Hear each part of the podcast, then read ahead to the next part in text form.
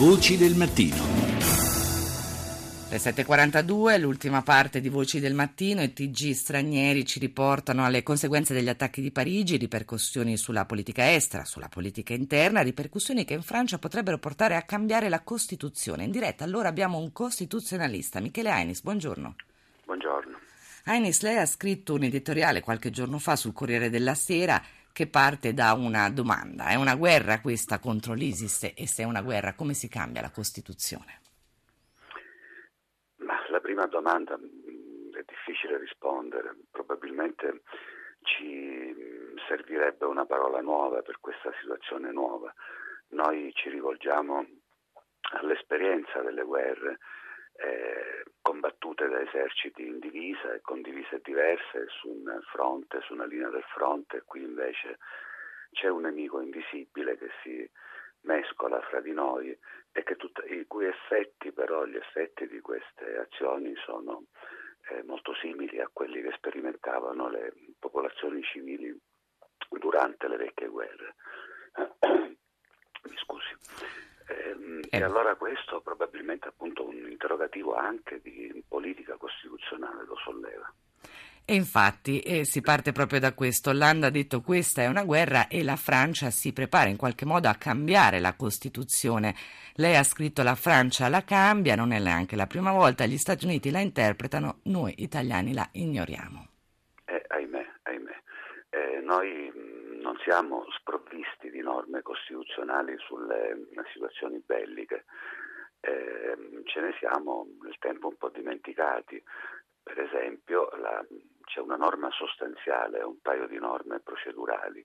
Quella sostanziale è l'articolo 11 che ammette la guerra soltanto eh, se è una guerra di difesa, se viene aggredito in qualche modo il nostro territorio. Noi invece abbiamo compiuto delle operazioni belliche all'estero, per esempio bombardando il Kosovo nel, nel 99, ma travestendole da missioni umanitarie. Eh, e dal punto di vista procedurale ehm, servirebbe una delibera da parte delle Camere, un conferimento di poteri necessari al governo. Eh, anche di questo non abbiamo esperienza. Eh, certo è che esiste un diritto per il tempo di pace ed esiste un diritto per il tempo di guerra. Se questa è una guerra, è una pre-guerra nei confronti di un proto-stato, di un embrione di Stato che è l'ISIS, eh, dovremmo pur, insomma, non ne usciamo fuori esorcizzandola, non, non usciamo fuori. È un tabù la parola che lei usa nel suo articolo, è un tabù per noi la guerra.